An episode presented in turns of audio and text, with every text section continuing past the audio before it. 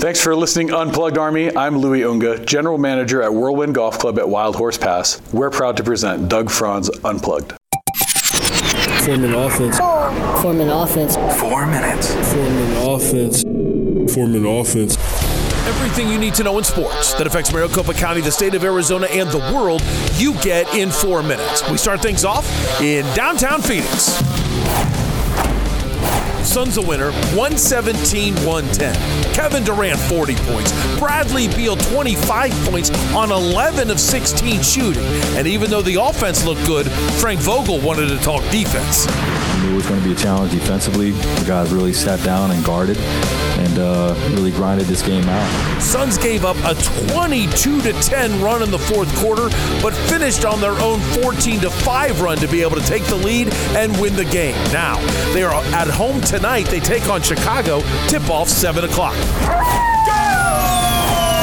Nashville was six points ahead of the Coyotes in the standings, and not anymore. After Saturday's 3 2 win, Coyotes closed the gap on the last wild card spot. Clayton Keller had two goals, and Carcone was able to get the third goal, which eventually proved to be the game winner. Andre Tourigny was thrilled with the way the team's been fighting.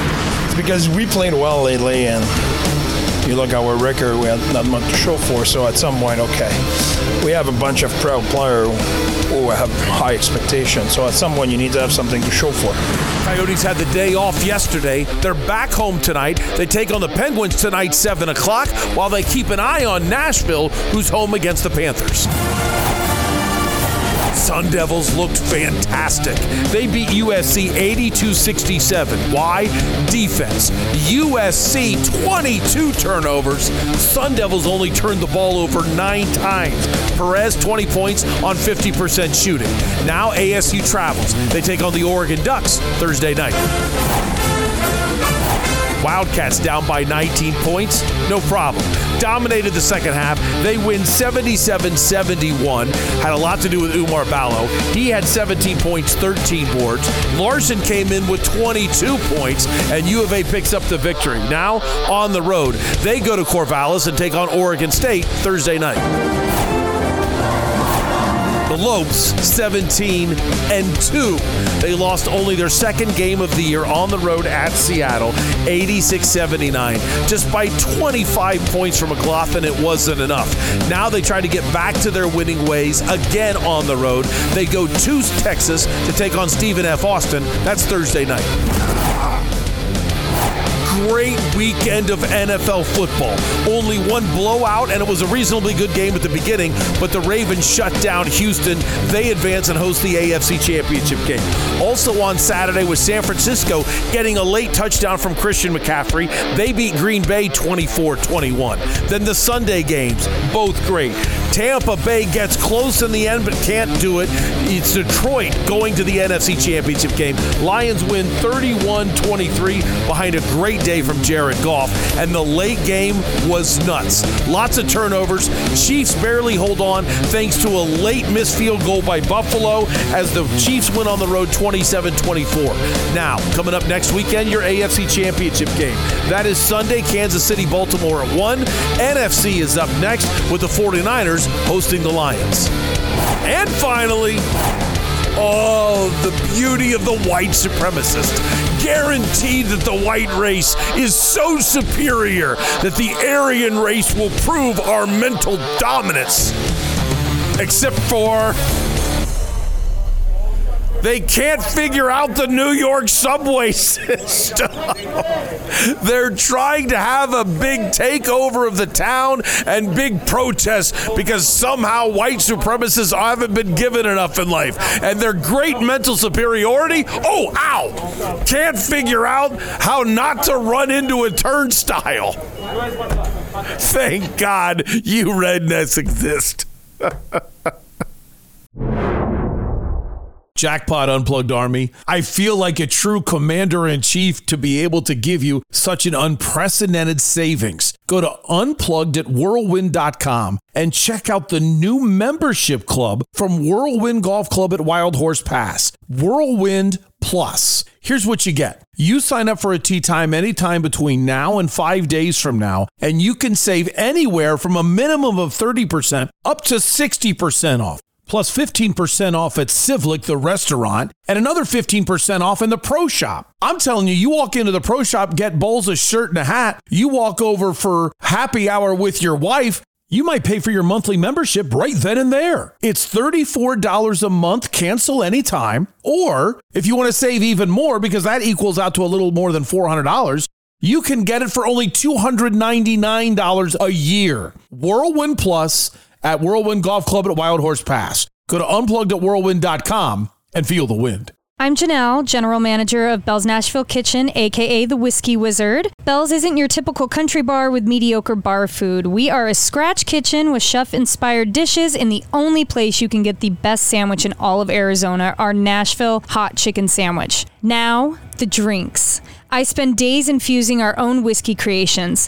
Come in for Whiskey Wednesdays to learn about and drink our famous whiskey selection. We have live music most days and all weekend as part of our honky tonk brunch. Bell's Nashville Kitchen on Main Street in Old Town Scottsdale. You found home, down home.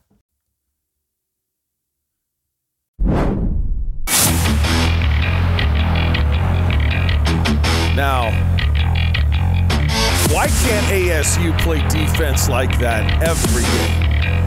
Why can't we figure out how to move the ball like that in the fourth quarter like the Suns did every game? And why wasn't we able to have every game in the divisional round be as good as it should have been? Good morning, good afternoon, good evening.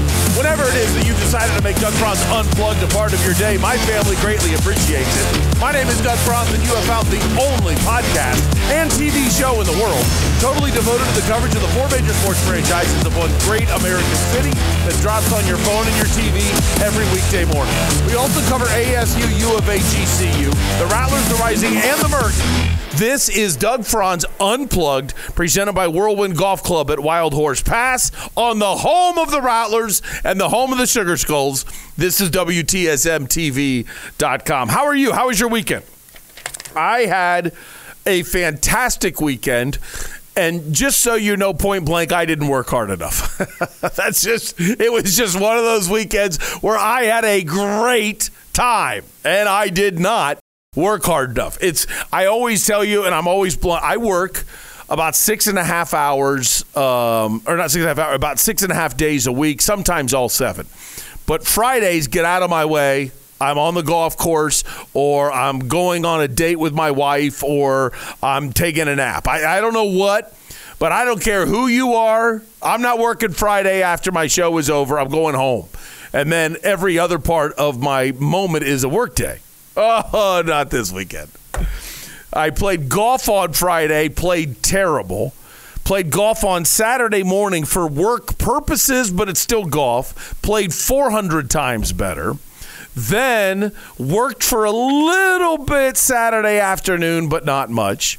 Then had friends over Saturday night and was up way too late. Up past one o'clock talking to them for a long time. Uh, the female friend of of my wife, Simone is her name. Uh, she's louder than me, so it was kind of like I was. I hope that our neighbors weren't angry because we were up outside talking, and she is unbelievably loud. So that was kind of funny that she's. I, I've never been around somebody that's that much louder than I am. So that was Saturday night. Sunday, we didn't feel like waking up for Mass, so we went to Sunday night Mass. So I worked most of the day Sunday. And then, oh boy, right when the Chiefs and Bills were getting ready is when we left for Mass. We went to a Sunday night Mass in Tempe with, with intern McKenna. So we drove out there, went to Mass, and then I had a high school buddy in town for a conference that starts today. So since he's in town and he's staying with another friend of his in Old Town, he said, "Hey, we're at this place. I forget where it was. It was some pizza place. We're at th- this place watching the games." And uh, and Jennifer said, "No way, I'm out." So Jennifer took intern McKenna's car home because that was why we were all meeting McKenna. So she took her car home. I took both daughters up to Scottsdale for pizza and games. So we watched Chiefs Bills and we saw the fourth quarter of Chiefs Bills. Then during the Suns game, we played darts the whole time. So then I say, okay, I'm going to. Uh, we're going to go home now. So I drove intern McKenna back home, drove back to Goodyear, and now I have to watch the first three quarters of the uh, of the Bills Chiefs game. So I watch that, so I know what's going on. That fake punt. What in the world? so then I watch that game. Then I watch all of the Suns. I or, or so I think. Suddenly, I don't know what happened. But the second half of the Suns game is finishing up. It's late in the fourth quarter, and I haven't seen anything since halftime. It's it's it's 1.30 in the morning, and I'm just in my chair, absolutely out. And I wake up at the end of the game. Oops. So then I go to bed, and then I woke up this morning at about three, watched the second half that I was supposedly watching when I really wasn't of the Suns game today, and then drove into work and I'm texting Jeff Weir production as I'm driving in. Okay, I'm listening to the Frank Vogel now. I need this, I need this. So poor Jeff Weir production and Izzy get absolutely run through the ringer today because because I went out last night. There you go. That's what it was. I thought I could be the hero of the world, stay up, watch Chiefs, watch Suns, watch all the press conferences, and then I found out no, I cannot. I cannot do that, and uh, fell asleep in the chair. But oh well, that's life. You get through it. How, how was your weekend, Jeff? Your production. What'd you do this weekend? Um, I think I just stayed at home mostly. I don't think I had a very busy weekend. It's kind of interesting that you're not really sure what you did. You had to think about it. I know I actually I actually went over to my parents' house a couple of times this weekend, which is odd. I rarely do that. Okay. But yeah, went over to their house. I think Thursday and Friday. But woke up one morning. I think I think it was Saturday morning, and my tire was like had 17 pounds of pressure in it. I'm like, what the heck is going on? So I went to my dad's house, put my car in the garage, jacked it up, and there's a nail, about a three and a half inch nail, stuck in my tire. Oh my gosh. So I had to patch that up or plug it. So I plugged that. Everything seems to be fine now. It's holding air, so I'm good to go. I uh, I need to admit I am much less of a man than you because I'm the only. I think I'm the only person in the world that if that happens to me, I'm calling my daughter. now I would put the spare on myself, but I would put the spare on and then I would drive it up to uh, to where Vienna works. The oldest is a is a uh, the I don't want to call it a low level mechanic I, because she's not a master technician, but she does oil changes and stuff like that. And uh, and all like the maintenance mechanics. So I would have driven it up there and said, "Hey, sweetheart, Daddy needs a tire." Okay. so here you are doing all the work yourself, and me is like, "No, I'll be back." Uh, Well, my dad taught me how to do it, so. Oh, no. But he was there, so he helped, helped me The truth is, my dad tried to teach me how to do it. And I'm like, fine, dad, knock yourself out. My dad was the type of guy, why would I pay somebody else to do it when I can do it? Mm-hmm. And I'm the exact opposite. I, I'm the kind of, per- well, this isn't the case anymore, but I used to be the kind of person who was like, hey, if I pay somebody else to do it, I can be out there making more money than I'm paying him. So let me go do that. Now, I, now that's not the case. Yeah, I tried to change my oil one time. My dad taught me how to do that. So I tried to do that one time. It'll never happen again because I drained all the oil. Yeah. Or I'm sorry, I drained all the transmission fluid. Oh, no. Put new oil on top, of the, old, oil. Oh, no. So then I had no transmission fluid. I got about 100 yards down the road and it wouldn't change gears. I'm like, oh crap, something's not right. So then I called my dad and he's like, uh, yeah, you're an idiot. You, tra- you, you drained all the transmission fluid. Oh, okay. So then somebody did they buy you transmission fluid, pick you, go drive wherever the car was, fill it up? and Yeah. then- yeah. My dad fixed that for me. That's fantastic. That's a great story. But that was many years. Gosh, I, I think I just moved back home from college. Okay, I think okay. is when that was. Yeah. It was many years ago. yeah, that's a that's a that's a good story. We got a lot to uh, we got a lot to get to. I'm jacked up for the Suns, jacked up for uh, really everything that uh, that I saw this weekend. Uh, sound credits today. Or no, by the way, before I get sound credits, tomorrow Unplugged Army. I used to go into deep detail about stuff like this at the beginning when the press con- or press conference when the uh, podcast first started. But tomorrow is a major, major meeting. And I just want to say thank you to get me to the point where you have stuck with me for so long to get us to where we to where I have a meeting like tomorrow is really really cool. Um, I'll tell you more about it if uh, if this company uh, uh, agrees to jump on board. And uh, man, am I going to be asking a lot from you? I want to I want to tell you that up front. I'm going to be asking a lot from you, but I think we've grown to the point that we're ready to take on something like this. We've done so well with Whirlwind Golf Club at Wild Horse Pass. We've done so well with Parker and Sons. I know they're happy. 6022 Repair, and then of course Bell's Nashville Kitchen, Rosati's, and uh, and uh, Burrito Express boy, does that sound good right now, uh, has just been on fire. So thank you. And uh, I can't wait. When you, when this new company, not they're not new, but we are, but to, new to us, starts advertising with us, if they do, it'll, uh, you'll be, I, I swear, no matter how you feel about it, you'll go, wow, okay, okay, wow, Un- Unplug's kind of legitimate now.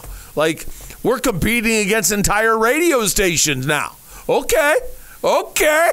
So I'm kind of jacked right now, to be quite honest. And it's just good people. You know, that's what I care about the most. I'm not just taking somebody's money. That you got to be good people. You got to treat the unplugged army better than you treat anybody else, and you better be treating normal people great as a baseline. And then the unplugged army, we get a little extra because of the way we go out and support. So uh, I, I, totally believe in us and believe in them. Uh, make sure you remember February 23rd. I'll be talking to Sweet Lou this week, unplugged at. Uh, uh, at whirlwind.com will be up later this week. Unplugged at whirlwind.com right now. Oh, look at that. Nice little graphic. if you're watching on WTSMTV.com right now, Jeff Weir put up, uh, there it is. We put up here why can't I figure that out? Uh, everything. Look, and it's right next to the Beer Friday sign. Well done there. So Friday, February 23rd, we're going to be live at Wild Horse Pass. I shouldn't say that. I don't know if we're live yet. I haven't even talked about that, but we're going to be there. for our event.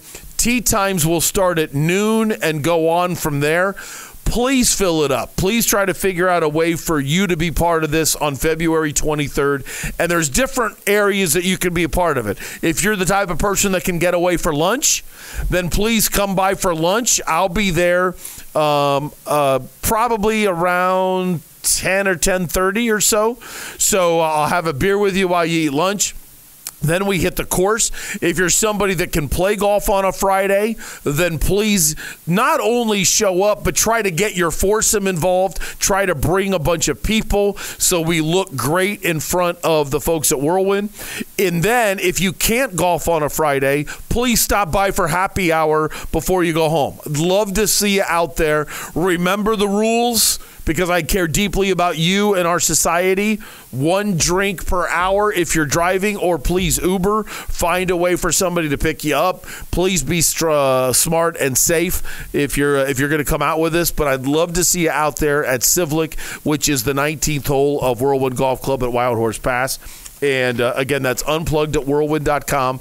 But I'm just l- reminding you what the site is because it's still set up uh, for Whirlwind Plus, which, hey, you can jump on that too ask about that while you're there. I think that's everything that uh, that I, I got off my chest that you need to know. Let's roll. Doug's big one. I realize out of everything that's on the table today, ASU basketball is not the number one thought on your mind, and I get it. But I just want to jump up and down and scream more of that. More of that. ASU took on USC and there was about an eight minute stretch at the end of the first half that it was some it was great basketball.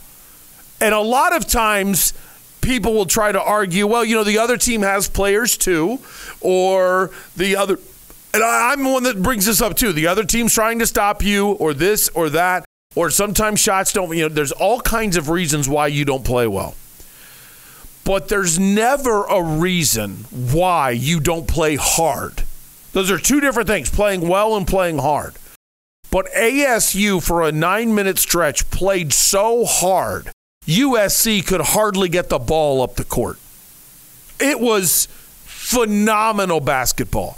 The intensity of the defense, the attack then after you got the steal, it wasn't this mentality I'm the one that got the steal, so I'm the one that should get the shot. It was get make the steal, uh, immediately get rid of the ball, and move the ball up the court. USC had no chance. All right. I am not saying suddenly ASU is a top 25 team. But that game against USC, that's a tournament team. Do I think ASU's making the tournament? No, I don't. I don't. And I think they have themselves to blame because you can do that. It wasn't just a matchup issue. It wasn't just that you're a little bit better than USC. It wasn't that it's just, hey, we're better than this one team and we'll struggle. No, it was very simple. You outplayed them. You you played harder than they did every second of the game. That's why you succeeded.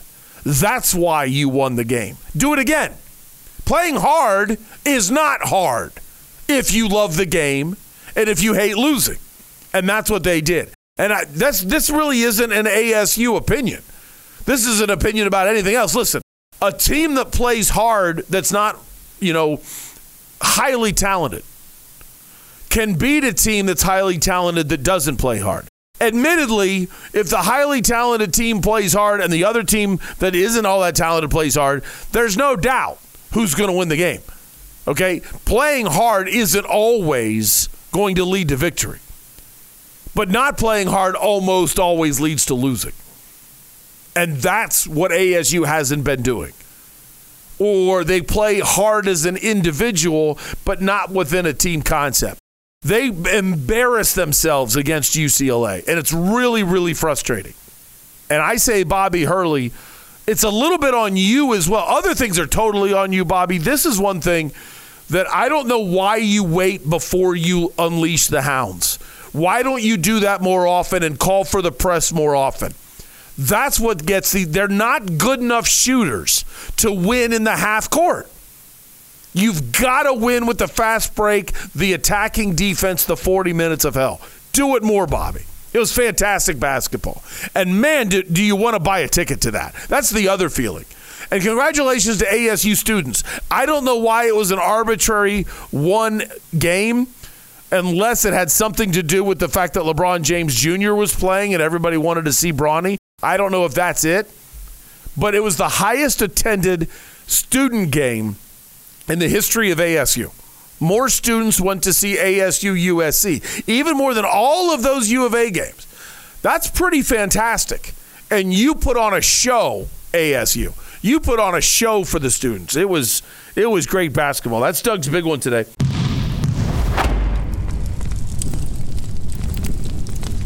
Hey, let's get into uh, let's get into Suns. You know what? I'm just going to mostly go in order of of the cuts, uh, starting with Frank Vogel, if you could, Jeff Weir production. So we'll just go straight down the line. Vogel one through ten. Uh, everything Frank Vogel said in this game er, about this game was really, really interesting, and it's really pivotal to talk about. Suns a winner 117 110. Points in the paint were 64 to 48 one of the best performances they've had. And a lot of times when you talk points in the paint, you're talking about a big guy who's posting up, like a Nurkic. That wasn't the case in this game. It was a ton of slashing to the hole and attacking that defense really hard, creating mismatches and getting downhill quickly and shooting either layups, dunks, or pull ups around the elbow because you attacked the defense. The Suns, until what their fourth quarter normal swoon, did a lot of good things offensively. Here's uh, when Frank Vogel was asked about the first questions about the offense. Bradley Beal, Devin Booker, Kevin Durant. KD had 40, by the way, but the three of them had 91 points. And in this stretch of basketball where the Suns are playing better, for the most part, these guys are scoring 91 points as a threesome. So he was, Frank Vogel was asked, are the big three starting to come together offensively? And watch how quickly Frank Vogel says, we're not talking about the offense. Yeah, I just, I just, uh, honestly, you know, I don't want to talk about the offense. I want to talk about how, how they competed together defensively. You know, this team is, uh, even without Halliburton, putting up um, really impressive offensive totals. He scored 74 points in the second half against Boston without Tyrese. They've scored 126 twice on this trip without Tyrese. And, um, you know, they're very difficult to guard, number one offense in the league. So um, we knew it was going to be a challenge defensively. Our guys really sat down and guarded and uh, really grinded this game out. And then, like you said, offensively, you know, any one of those three guys or all three together can really get going. You know, tonight KD had a the big stretch in the fourth and uh, end up with a 40 piece. Um, I want to just highlight Bradley Beal. You know, when we needed a bucket in the fourth, a couple different possessions, he, he came through and made some big buckets and some big defensive plays as well. And, um, you know, Book was great too. So, I mean, the, the three of them really stepped up. Uh, great composure in the fourth. You know, we knew they were going to make a run. They made a run to start the fourth, and our guys um, didn't let go of the rope you know, they stayed stayed in the fight and, and stayed poised and were able to pull out the W. That he's a defensive head coach, and there's been a big struggle with this team coming together defensively. And when you saw it yesterday, really manifest itself and led by the big three playing good defense. And I would have to say Bradley Beal specifically playing a much better defense than I remember him playing in Washington. That now you've got something. And I like his point about Indiana. The Pacers, uh, Tyrese Halliburton, huge miss again by James Jones, drafting Jalen Smith over Tyrese Halliburton. And Halliburton is a fantastic basketball player and the Pacers, of course, get much weaker without him. But they've been playing good basketball. I think it's a hammy. I might be wrong. It's an ankle. But since he's had his hamstring problems, the Pacers are still playing good basketball. So he's fair to bring that up instead of saying, hey, we beat a weaker team than normal. No, you beat a team that's still playing pretty well. And I like the fact that he saluted the guys to be able to push that envelope and do it again. Now, let's see if they can do it on back to back nights as they take on the Bulls uh, tonight. Now, Frank Vogel was asked about how the team was able to penetrate and attack and be able to handle a switching defense the way they did and, and get Kevin Durant going. Yeah, it's new. You know, it's there's still uh, a lot to you know uh, unpack there. You know, in terms of the creativity we can use with it, and um, you know the execution defensively. But um, you know, it was, it was big for us tonight. I was wrong. I thought that was an offensive question. It was about the defense and being able to handle much better your guy, just staying in front of your guy. And I Listen, I get so sick of switching defenses. And the reason why is very few of them are done correctly. That's a highly opinionated statement. People that actually make money by NBA standard, meaning people that get paid to be an NBA coach would disagree with me. So please keep that in mind. I think it's fair for me to point that out when I'm giving you an opinion that differs from people that are actually in the business it's probably smart of you for, to tr- for you to trust the people that are in the business over me. But when you switch everything, what that means is if Jeff Weir production and I are guarding Izzy and Steve McCollum, okay? And Steve comes over to set a screen, do I just say, okay, Jeff, you're now guarding Izzy? I'm guarding Izzy up now. Here, you just guard Izzy. All right as long as everybody is about equal size, as long as everybody hustles like crazy, as long as everybody is a top notch defender, then that'll work. The problem is a lot of teams switch everything out of laziness, and that then creates mismatches. Indiana is actually a team that switches everything, but it's normally because they can play positionless basketball. Other than Buddy Hield, they do have a lot of people that defend well and play hard. The catch is whenever you're switching everything, a lot of times that means going under a screen. What it means to go under a screen is if you're running up to me to set a screen and you're standing right next to me, the goal is for you to have me just basically run right into you. And that frees up your teammate as I'm running into you. He can get an open shot. Or even worse is if I go under you, meaning between you and the basket. Now, that's really opened up your teammate with the ball because I have to to block his shot or to at least just get a hand in his face. I basically have to jump over you because you're now in my way. The difference is called fighting over the top. That means that little bitty space between you setting the screen and your teammate with the ball. I'm going to anticipate your screen and I'm going to slide into that space. Man, that's hard work. That's hard work. That's physical work, and a lot of people don't want to do it. And if you fight over screens, you're not switching everything. So now you, as the defense, you're dictating the terms of the matchup. And that's what the uh, Suns are starting to do a little more of. The Pacers, on the other hand, they're actually a team that switches everything for the right reasons because everybody is a good defender and everybody works hard. Buddy Hield tries hard, he's just not that great of a defender. So I don't mind it when the Pacers do it.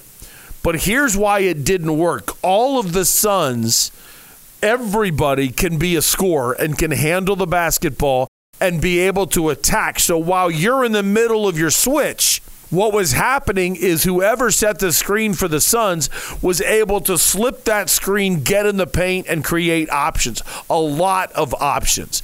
So, Frank, what did you see from your offense? Yeah, no, they don't double a lot. They, they just try to guard their, their own, they, and they don't leave the three point line either. You know, they just uh, they, they ask their guys to compete on the ball and try to stay out, out of rotations as much as they can. They give up the fewest threes uh, in the league.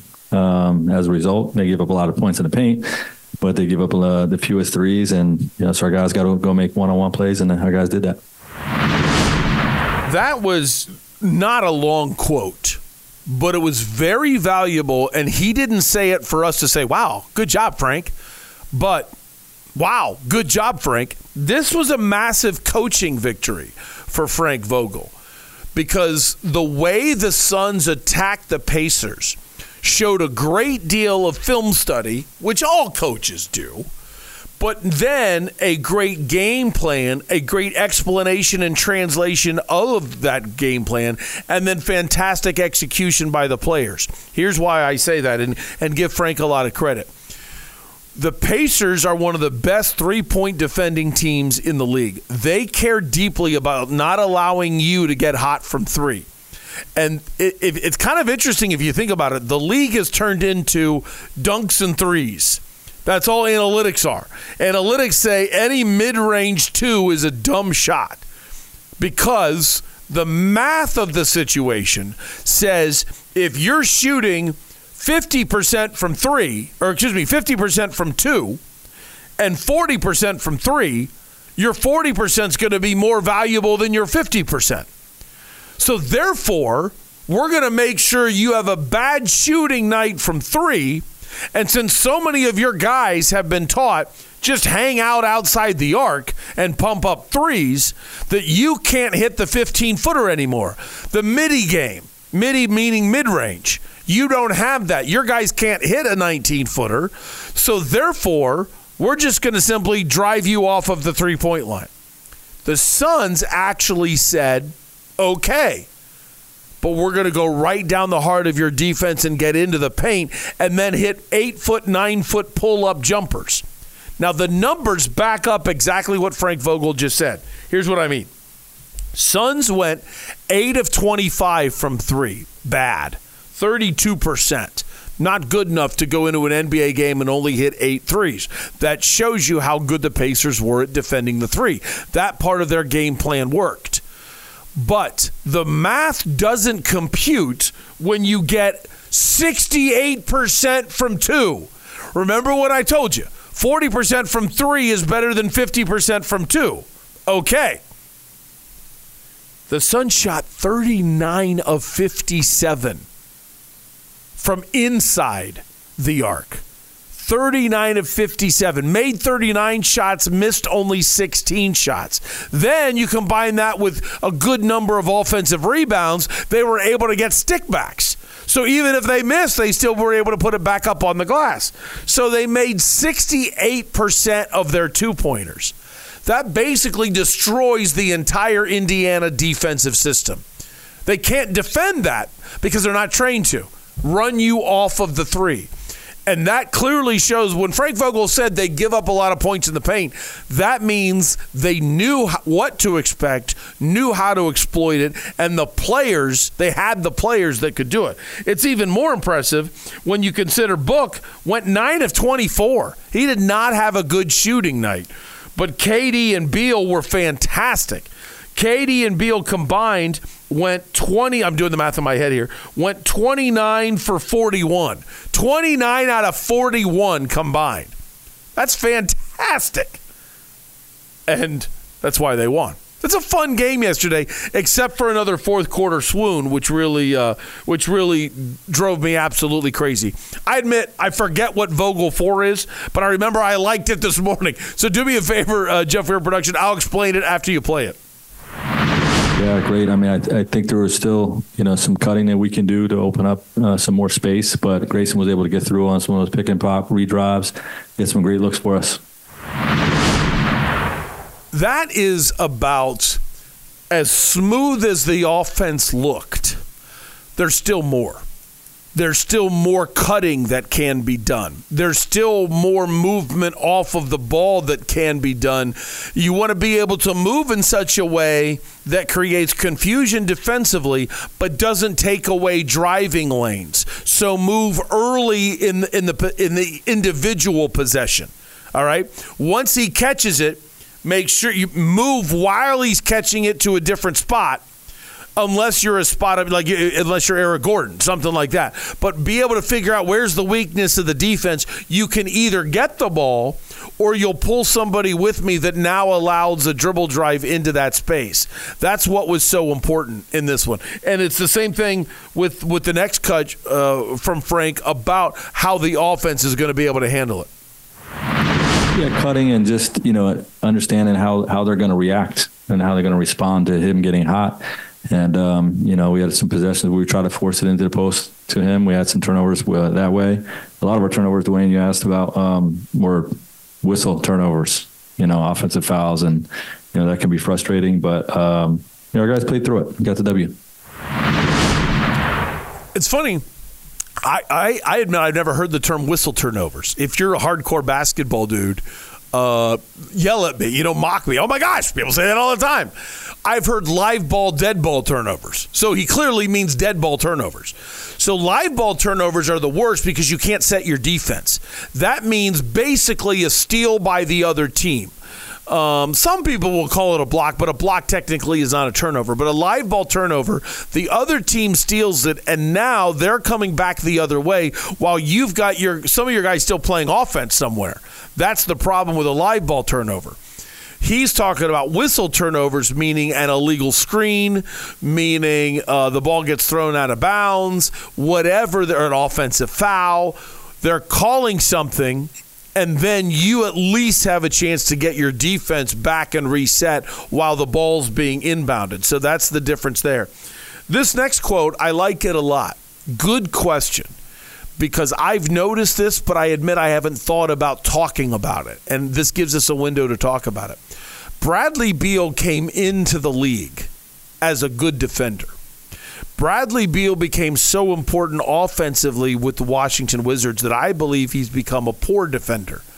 Um, maybe if you're a Washington Wizards fan, you can show me a lot of good clips later on in his tenure with with the Wizards and show me that I'm wrong. And I want to be fair it's not like I sat around and watched all Wizards basketball games. Okay, this that opinion comes from the games I saw, which were probably four or five a year. Which listen, that's unfair. That's unfair to make a. Uh, uh, a point about. But I'm still confident in saying it because I'll talk to a scout, I'll talk to a coach, usually via text, especially around the time of the signing. Hey, I didn't I didn't think he was great defensively the last couple of years. Am I wrong? Oh no, you're right. Yeah, he did the okay, good. So then that's how I formulate the opinion. Sometimes I'm in a sense taking an opinion from somebody else that they gave me, but at least I did ask the question up front. Well, now I don't see that from Bradley Beal. I don't I don't look at him and say lockdown. But I, I think he's a quality defender, and I never expected to say that.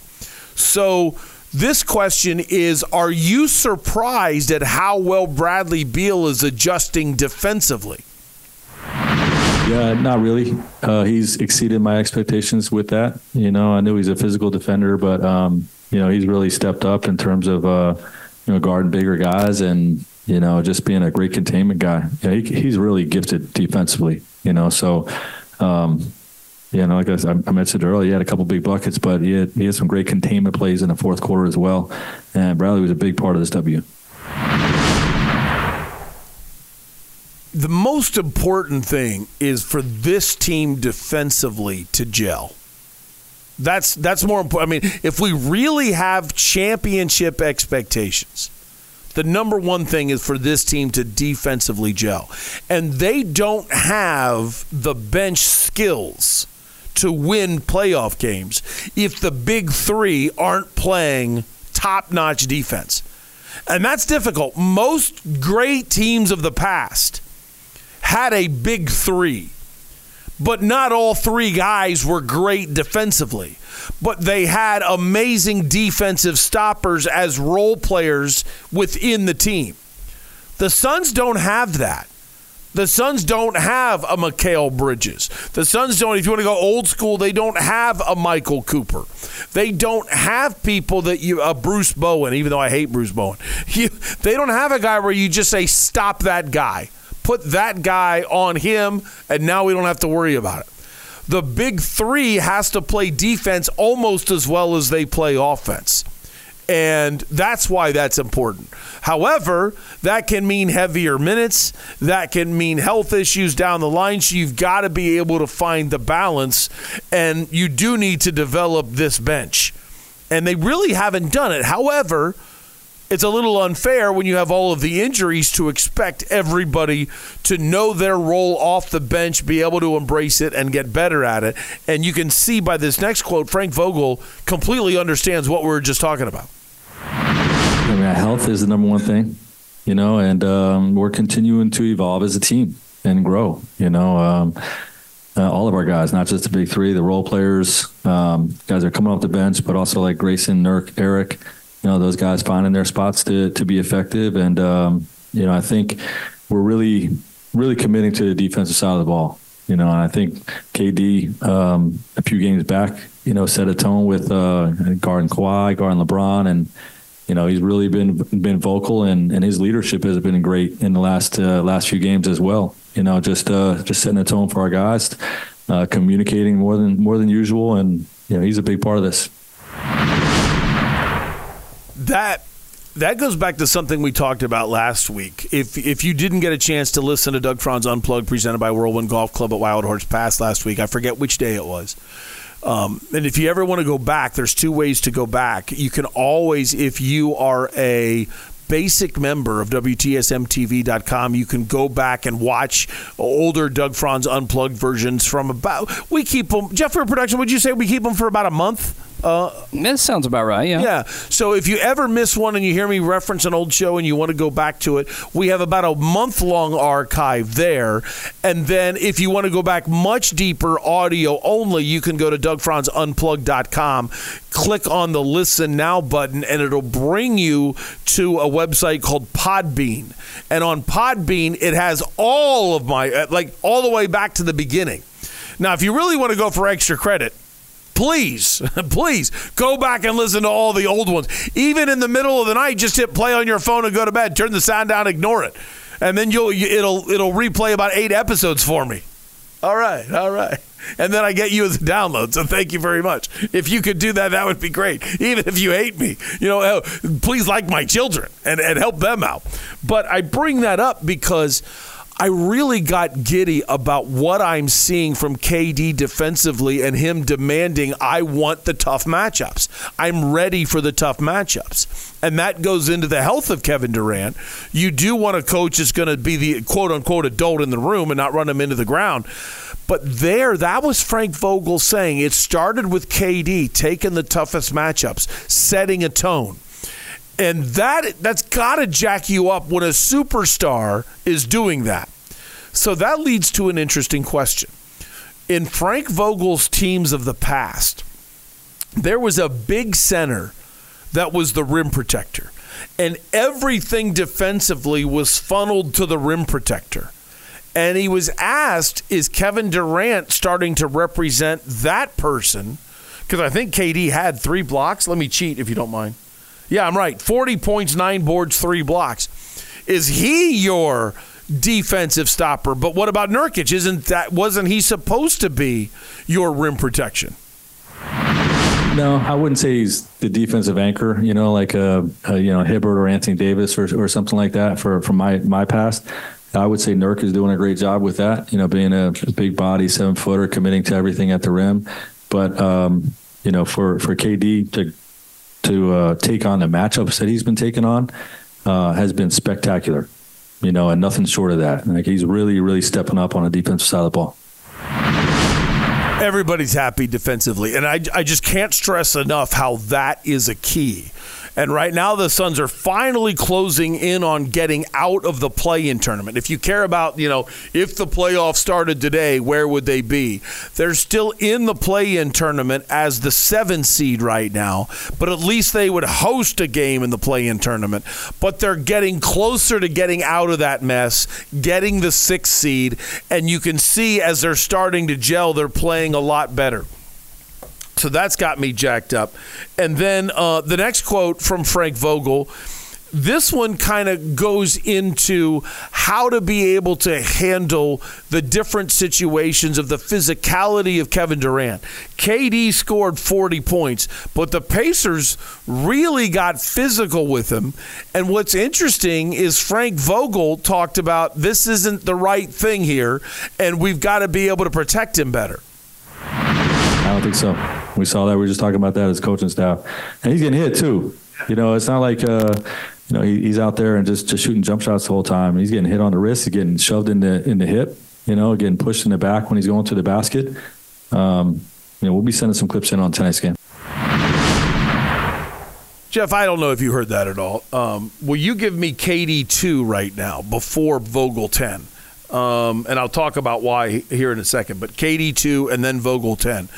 The uh, with that, so when he says we're going to send in clips, you show the NBA this is what is happening here. Can we start watching for this? These are things that p- people are trying to do to Kevin Durant. And it was a physical game, and people are slapping at him a little bit, just trying to get him off his game. Just little gut punches, little bumps on the hip while he's shooting, but your hands are back, acting like you're doing nothing. Things like that. They were coming at KD. What I love about this is Frank didn't whine, he explained. And he's the one saying, we're going to push this narrative. But who's the one that has to deal with the narrative? If Kevin Durant starts talking about it, he sounds like a whiner, and the referees build up a tolerance to listening to the uh, the player whine. They start ignoring the player. They start disrespecting the player because what you say on the court is dramatically different than what you say in a presser. You start ripping refs in the presser now they do have a little bit of a vendetta, or they at least come into a game kind of jacked up, kind of jacked up to not let Kevin Durant get away with his whining. But if you handle your business in the presser, you get you earn respect by the refs. So here's the head coach saying we're going to send in clips. Here's the head coach saying that they were hitting him on the wrist. The head coach is making these comments, but Kevin Durant coach says it was one of those nights, right, where people are coming at you and and getting away with a lot of stuff. Did you feel the same way? I wouldn't say it tonight was one of those nights. I mean, you can send clips in every night to on behalf of your team, but it is what it is. I think we I think that's a physical team we're playing against. There's gonna be calls that may be missed. There's gonna be physicality that may not be seen, but that's just part of the game and I just like how we we kept our poise in the fourth when they made a run, and um, we was able to go, get over that hump. That's listen. One of the knocks on Kevin Durant is your skill level is one of the greatest of all time. I mean, it's seriously time to start thinking about the possibility that if you were making the greatest team of all time, would Kevin Durant start or would he be on the bench? Or do you actually think you could name 10 players in the NBA and you'd rather have all 10 in team building and actually having positions and not have Kevin Durant on it. It's a good conversation, one of those summertime conversations, but it's a good conversation. Where does Kevin Durant rank in the greatest team of all time? But here he is, on the other hand, being asked about the officiating and the way he was officiated. And him saying, listen, it's not one of those nights. You know, you can send in clips every night. There's bad calls every night, there's missed calls every night. We just got to play. And then what does he do? He flips it to the problems of the fourth quarter and he says, We kept our poise and were able to handle it when they made a run. Well, if you didn't see last night's game, the Suns started the fourth quarter up 91 83 and blew it. They gave up a 22 to 10 run, and that allowed the Pacers to have the lead. So, what did you just hear KD say? We were able to keep our poise when they made their run. As soon as the Pacers took their only lead of the fourth quarter, Kevin Durant hits a three, reclaims the lead, ignites a 14 to 5 run, Suns win. So he's saying we kept our poise. When there really wasn't a we, it was him that hit the three. It was him that stopped the run of the Pacers, retook the lead, and got everybody. I, that that thrills me when a leader on a team is saying we when at that moment it was him. And then that spurred six po- six of eight points that were scored by I think Booker hit a free throw, and then it was four points from Bradley Beal, a Grayson Allen bucket, and then another bucket from Bradley Beal. So in this 14 to 5 run I'm talking about, Bradley Beal had six of the 14 himself, but it was spurred after that three pointer from KD. And then Booker had a clutch steal at the end of the game. So here he is. We kept our poise. Yeah, but you started the run of the Suns and ended the run of the Pacers with that. So that jacks me up. And then the last one from Frank Vogel is just simply Frank, what are you seeing offensively since you wanted to talk about defense and the way you attacked their switches? It was obviously paramount that everybody made the right decision with the ball to be able to get it to the open guard going to the hoop. Open man is king. You know, I mean, they're just they're sharing it to each other and uh, and trusting each other, and they know what to do with it. Simple, but that's that's how you play good basketball.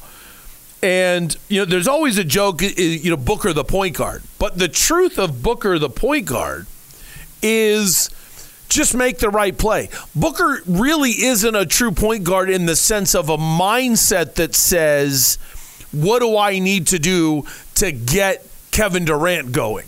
What do I need to do to get Bradley Beal going? How do I get Nurkic engaged? A lot of time the Suns in the past would run a play early for DeAndre Ayton, hoping that if he scored a bucket and felt good about himself, he'd play better defense he'd be focused and engaged. So they kind of manufactured, they played brain games with DA because he's such a mental checkout artist. He's so mentally weak that you would run plays just to try to get him engaged, even though he's not your best offensive weapon because he just doesn't understand the game. He's not competitive enough to play hard all the time. He doesn't care enough about winning. So that's what they were reduced to do. What Booker does that's different is Booker just plays ball. And in his opinion, I'm not passing it to you to get you going like a point guard might. I have the ball, and if I can beat my man one on one, I'm taking it. And if they double team me, or somebody switches off and cuts off my lane to the bucket, I'm going to know what the right play is and I'm going to get I'm going to move the ball. I'm passing you the ball because you're open, not because I'm trying to get you going but it's always the right almost I should say always, but almost always the right basketball play with Book. And I think that's really huge. If you could give me Booker one, Jeff Weir production, in which he's kind of talking about a little bit of the spacing, but more importantly, if you're going to single us up one on one, then I'm going to either take you or find somebody. Uh, yeah, it's you know it's the definition of pick your poison. Um, and you know all of us coming in with the aggressive mindset, you know it's going to be it's going to be tough to stop as you've seen late game, especially with the spacing out there.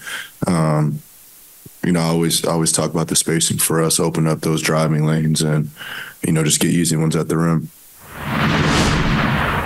Da needed to be down low, and then when he would drift up on the screen roll, th- there wasn't really a place for him because he didn't dive hard to the rim.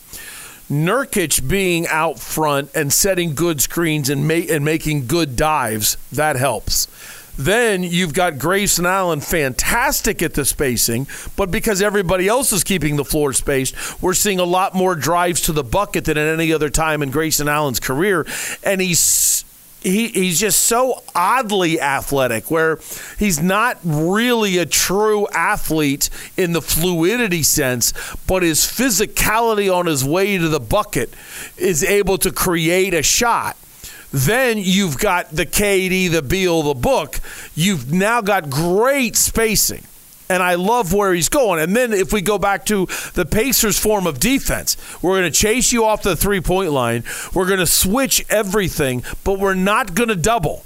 We're going to man you up. Well, if that's the case, we have a tremendous advantage over everybody else, we being the Suns, and that is we've got Kevin Durant, who can shoot over the top of almost anybody. I feel like they played it straight up. Um, and um, when teams do that, we're gonna be aggressive in it. You know, you know, we're efficient, moving the basketball. Um, yeah, 16 turnovers, but I still felt like we kept the ball in our hands for the most part. Um, but yeah, when they played it straight up and they were switching everything, we just tried to do our best to be aggressive going downhill. That's simple. You're going to play us straight up. This is what you're going to see. And what's awesome about that is when you look at it from that prism, it's almost like a shout out to the rest of the league. Okay, this defense doesn't work against us. Okay?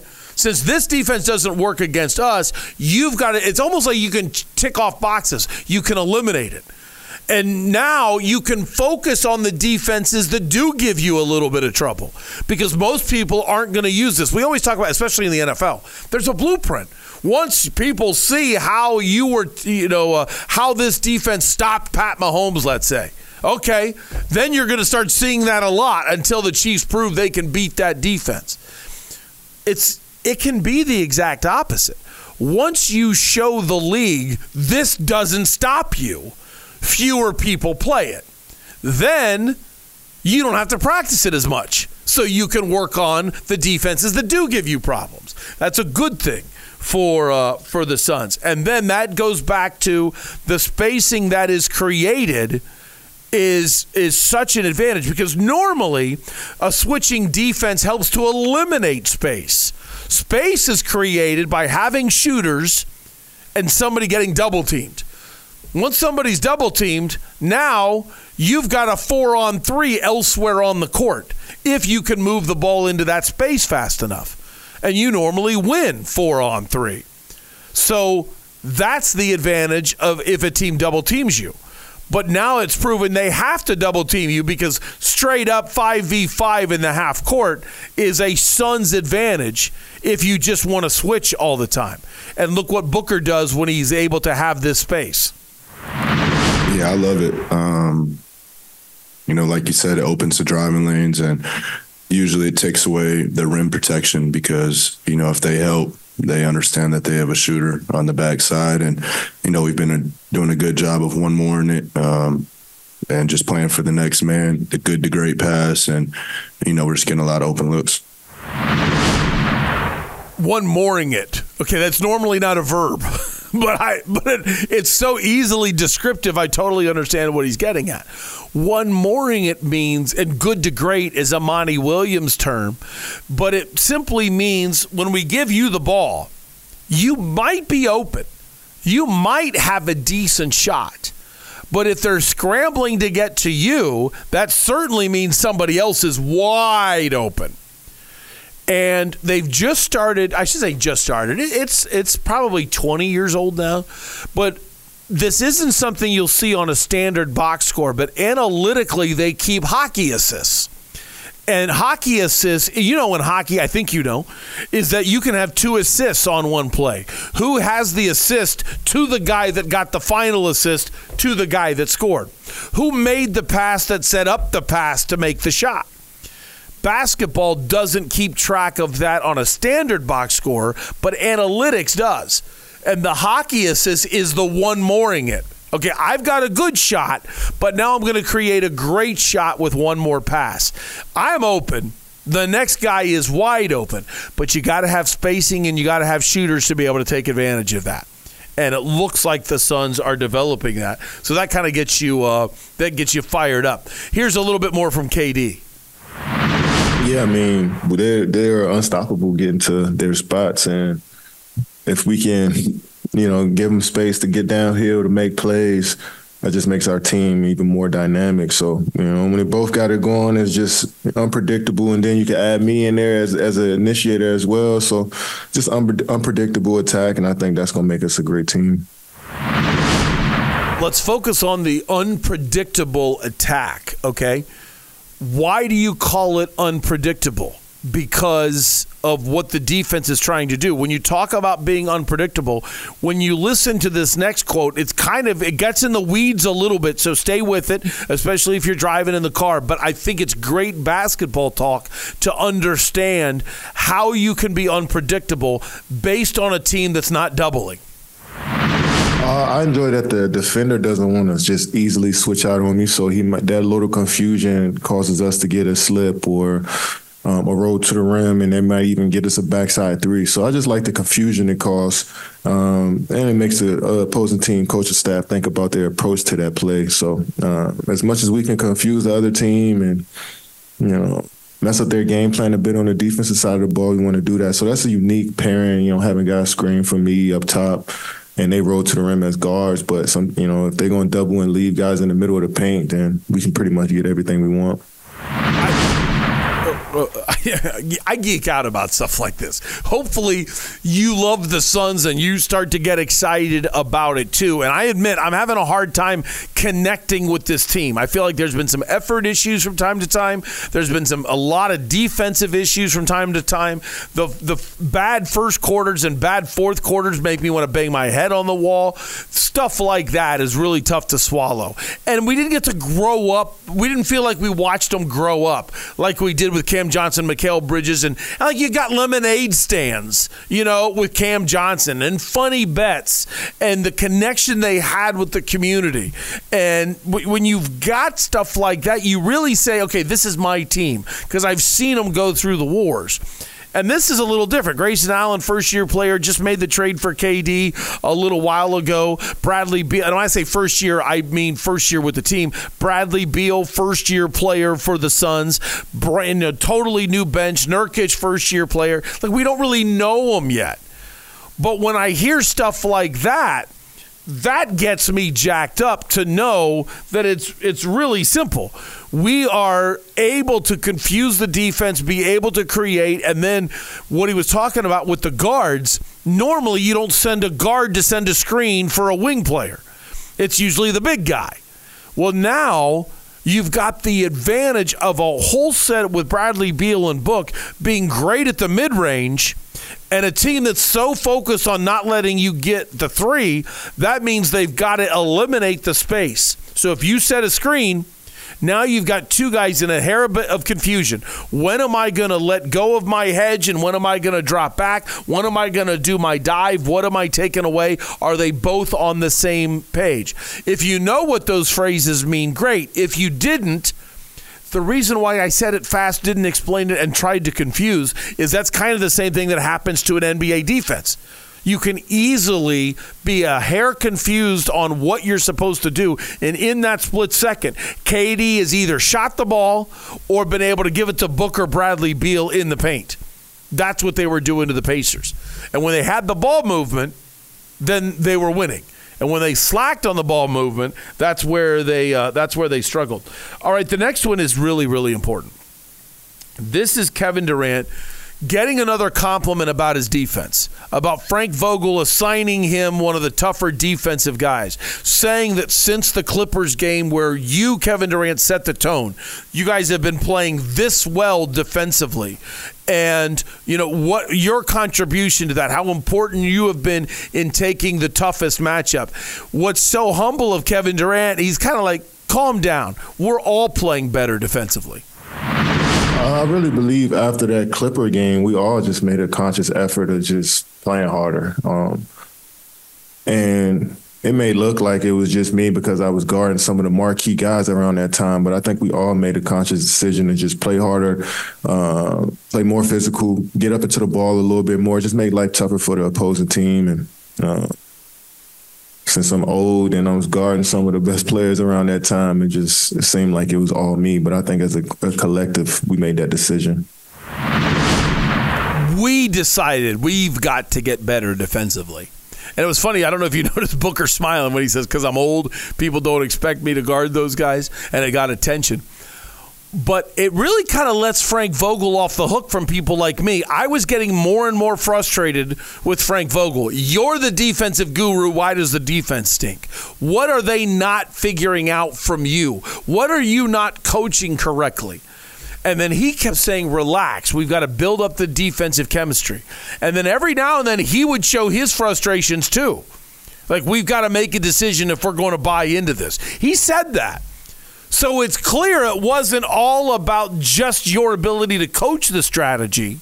It was also your ability to connect with the players was lacking, and the players are at fault as well because that also shows they're not connecting with you, the coach.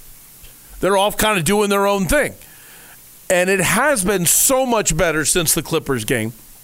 I do give Kevin Durant the credit for establishing himself of like this isn't going to be my problem. I'm going to play good defense. And everybody else is like, "Well, okay. Now he's stepping up, I've got to step up too." This is just simply why why is it working with everybody being able to press up in a, in a difficult man? Uh, we stayed body on body. Uh, we didn't help too much. Um, we play a small lineup and we start switching everything. Uh, the opposing team wants us to draw, you know, to draw us in so they can kick out for threes, which is play faster than us. So we was able to match their physicality and their speed and keep bodies in front of bodies. And you've seen with that last play, Book got the steal. And I think we just made, you know, solid def- one-on-one defensive plays to end the game. There's such a level of personal accountability there.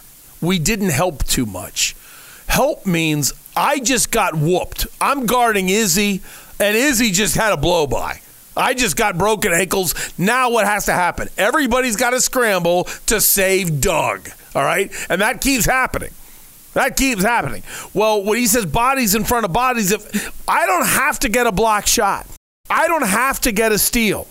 I don't have to force a turnover. But what I've got to do is at least keep Izzy in front of me.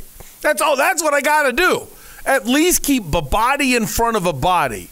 Make the guy get rid of the ball or shoot something contested. And that's what KD's talking about. We didn't help as much. We didn't overhelp. Sometimes, let's say I've been screwing up and I've been playing bad defense for a while, and you're on my team, and what do you start doing? You start assuming I'm going to get beat okay, Doug's going to get beat. So you put yourself in a position to help before I need it. Now, I actually, for once, played good defense, stopped my guy on dribble penetration, but he passes it to your guy because you were so concerned I was going to get beat again. You were starting to help before you needed to. Now, I did my job. You didn't do your job. It doesn't matter that I got beat five times in a row. I didn't get beat this time. Guard your guy.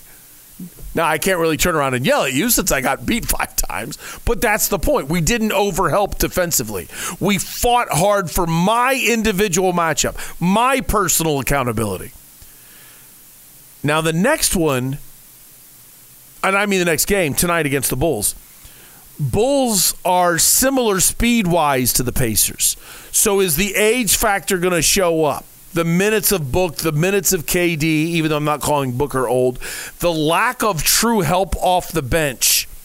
This is the back end of a back to back, is where you need your bench. So that's going to be something to watch out for.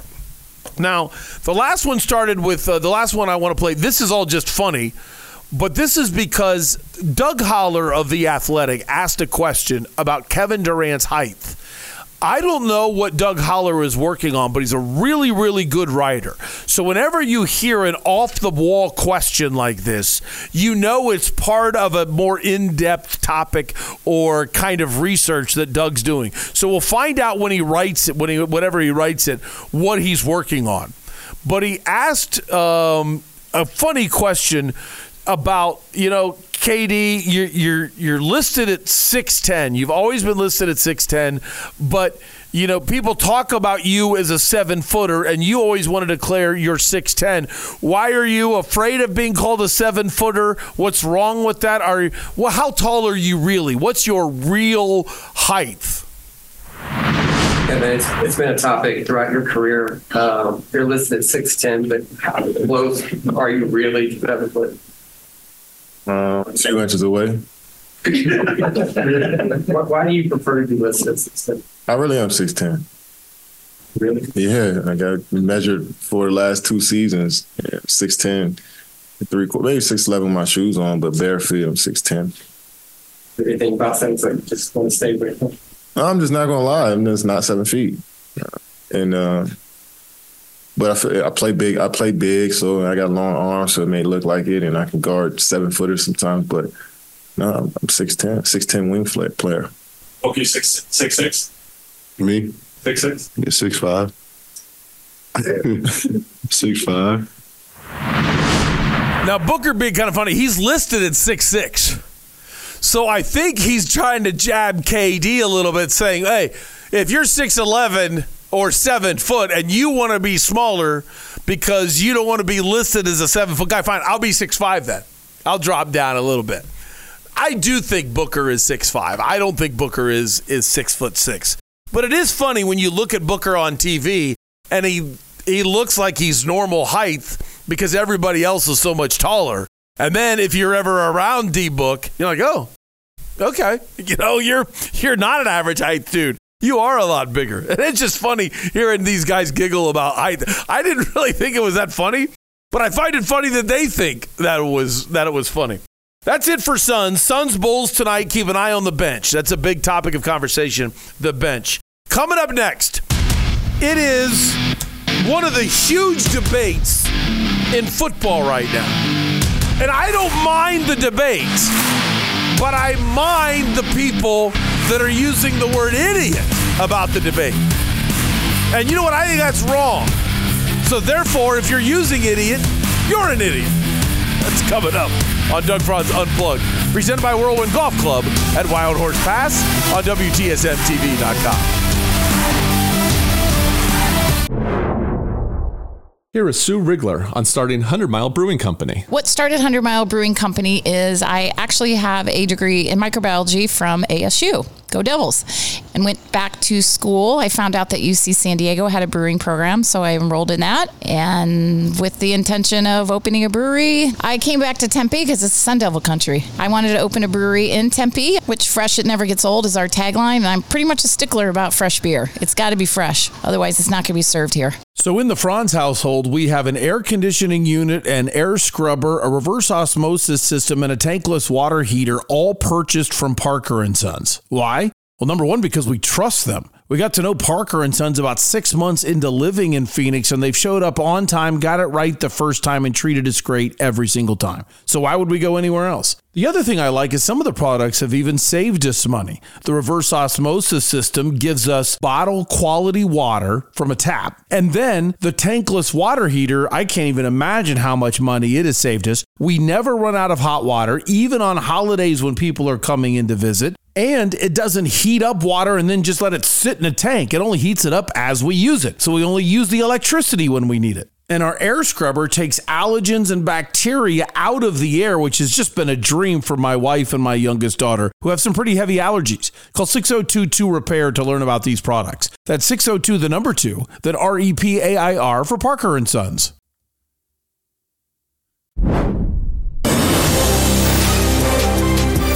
Talk a little hockey in just a second. Definitely want to get into football, but I Unplugged Army, I got to play something for you. I got to talk about something that has gone completely viral and I just want to draw a line in the sand of what it means to be in the Unplugged Army and what it means to think like this person.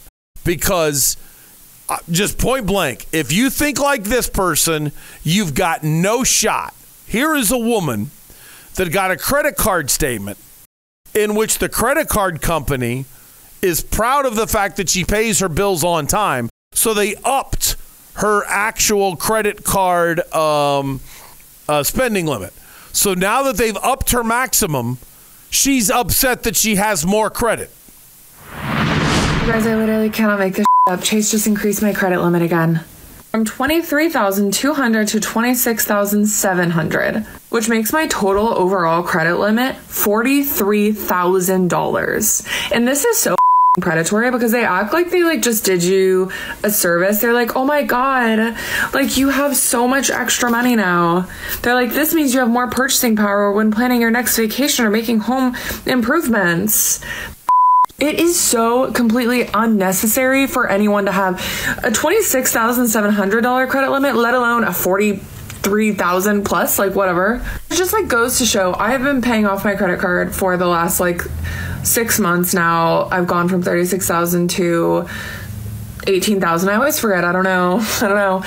And credit card companies see that and they're so predatory. They're like, "Wait, a, wait a second, come back. Wait a second, you were paying us so much interest and now it's going down. Oh my god." Like they're missing out on last year they made $5,000 for me on interest. This year they're they're not going to make anything near that. I feel like everyone always asks like, "How did you get such high of a credit limit blah blah blah." I was in debt. Like they like literally love people who are in debt because they're making so much money from us and that is why my credit limit is so high because I was always maxing out my cards and making my payments on time. So I was paying my cards were maxed. They were like, "What if we like gave her more? If we gave her more limit, then like surely I can I can see her habits. Like we can make a lot of money off of her." And they did. They did. Anyways, Chase Chase literally literally get a grip. No one in the unplugged army thinks like that, I hope. This woman this is not hard to figure out. But for some reason, there's a group of people in society that don't understand this. So let me try to explain it. Businesses are in business to make a profit. And that doesn't mean they're predatory. Ma'am, you're an idiot please do not drive, vote, or reproduce. You're an idiot. Does she just think it's the bank's responsibility to just to protect her from herself? Yeah, I, I don't understand how. Yeah, I'm, I'm Yes. just as befuddled. Uh, yeah, I don't get it. I, and, I and don't this is th- and this is why I'm, I'm giving a shout out to the unplugged army. That listen, if you have a spending problem, it, it, and you think it's like borderline of, of an addiction problem, man, being part of the unplugged army is accepting issues, mistakes, problems we have as an individual and getting help for it, whether it be from a professional or be somebody else from the unplugged army. Man, you're not this. You're not getting judged here, even though you might say, "What, what do you mean I'm not getting judged? You just called her an idiot." No, no, no. You're not getting judged if you say, "Hey, I got an issue." If she would have come out and said, "You know what? I really don't like this because I've got an issue. I spend too much, and now they keep upping my credit card uh, credit limit, and it's too tempting. What do I do?" You know, if she's questioning, I, man, let's help her. Let's not be a jerk to her, and let's explain.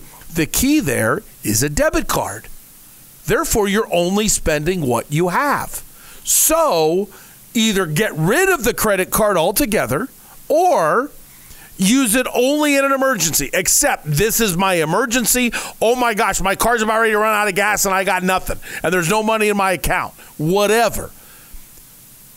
But this is to act like that's a predatory move. They didn't spend any of your money.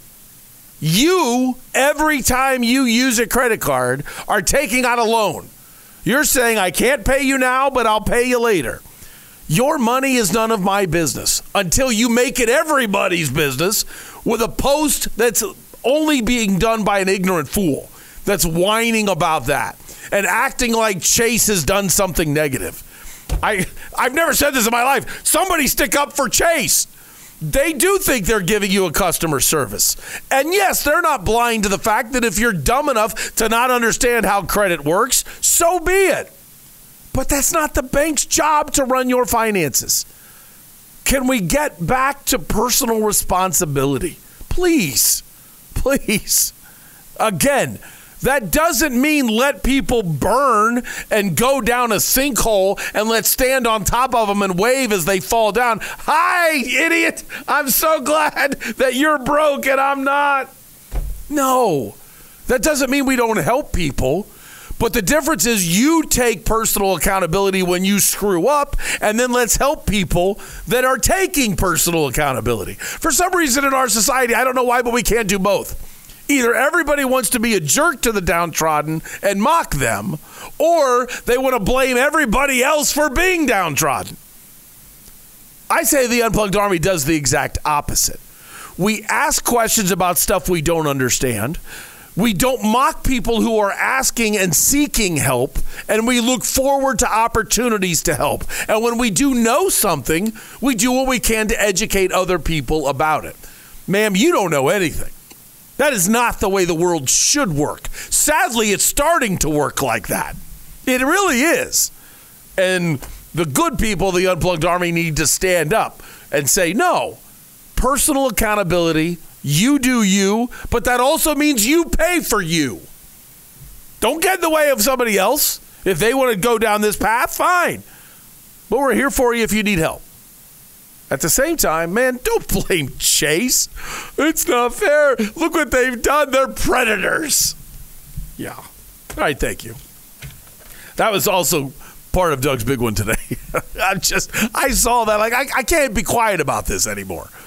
It's just so wrong of where we're going. And I would hope, as your commander in chief, you follow me in a different direction. And please let the Unplugged Army help. Come out to Civlik coming up on February 23rd and say, hey, here, here's where I need help. I need a better job. There's going to be somebody that might be able to hire you. There you go. Thank you very much, Jeff Weir Production. There you go. Friday, February 23rd. Golf starts at noon, but the event is basically whenever you want to get there for lunch, for golf, for or uh, a happy hour, whatever fits into your schedule. Please join us on the 23rd. All right, let's get to uh, football and this this wonderful debate. Again, back to the idiot term. I love to have the conversation about it. I saw a tweet from some guy though, just ripping Todd Bowles. And listen, if you rip the decision to go for two without an understanding of why, I really think you're an idiot because you're arguing with math. That's totally different. And please follow me along with this because I'm not calling the world a bunch of idiots. That's totally different than if you disagree with it. And the reason why those are two separate things, I actually disagree with it. I don't like that. I, I don't I think you're making the wrong decision sometimes. Okay? But I want you before you get into the discussion of is it right, is it wrong, just don't go down the road that the guys the Todd Bowles is not an idiot okay? It's analytics right now that say do this. I'm okay with the conversation of why you shouldn't. Now, here's what my point is. If you didn't see the game or you don't understand where I'm going, right? Tampa Bay's down by 14. They score a touchdown. And for 400 million years, you kick the extra point. Okay, kick the extra point. Now you're down by seven. Get another touchdown. Kick the extra point. You're tied. You try to win in overtime. Or some people like to use the rule you go for the tie at home, you go for the win on the road, which I did believe when I was young until I learned the game better. Now I think that's a dumb statement. The reason why is to me, analytics talk about how things were in the past, but they don't have any bearing on where you are as a team. Where are your strengths versus the other team's weaknesses? Analytics are about every situation of the past. Use them as a guide, but don't be beholden to it forever. So analytics says if you want the breakdown, if you if they went if they went for two and you were so angry about it and you didn't realize why would you do that? The analytics say about 55% of the time when you go for two, you're going to get it. You're going to get it. So therefore they also say it's easier, you have a better chance of winning a game in regulation from the one yard line or two yard line or, or, from the two yard line or three yard line, I say two or three based on college or pro, you have a better chance of winning a game from your from the other team's three yard line than you do in the crapshoot of overtime. So this is designed to avoid overtime. Analytics guarantees you have a better chance of winning in the regular season from the two yard regular season in regulation from the two than you do in OT. So now you understand you go for two down by eight points because since you do want to avoid overtime, now you go for two, and if you get it, great. You score a touchdown, now you win the game, you've avoided overtime just by kicking. If you miss it, it's okay because you're going to go for two the next time.